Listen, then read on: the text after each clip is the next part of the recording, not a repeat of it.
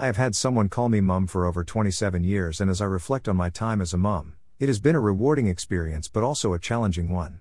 In the PowerPoint at church on Sunday, one of the statements in essence was that a mother mentors, mothers, and nurtures her children. Sounds a bit like what Jesus does in our life. It is a reflection of the love of God in our lives. Let's look at the three areas. Nurture, although this seems to be a mother's main role in the first few years of her child's life, it continues as our child gets older.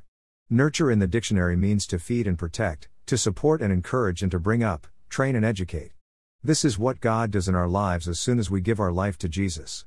God feeds us through us reading the Bible and listening to our pastors. He protects us through the blood of Jesus.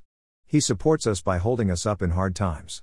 He encourages us through reminding us of who we are in Him, the righteousness of God in Christ Jesus, dearly loved, a royal priesthood, sons and daughters of the King, etc. He trains and educates us through the Bible and our pastors and leaders. God is a true nurturer. Mentor, in the dictionary, it is defined as a wise and trusted counselor or teacher. As previously stated, this happens by reading the Word of God and doing it, and by hearing what our pastors and leaders are teaching us. Mums do this a lot. We mentor our children by teaching right from wrong, training them in how to do jobs around the house, and teaching them how to treat others, etc. Mother, this word is defined as the qualities that are characteristic of a mother. What is your definition of a mother? Maybe you had a bad experience with your own mother. So, my question to you is what characteristics do you think a mother should have?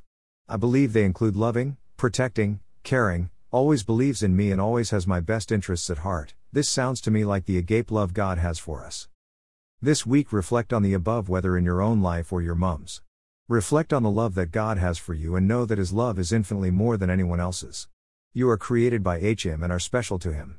Have an amazing week. I.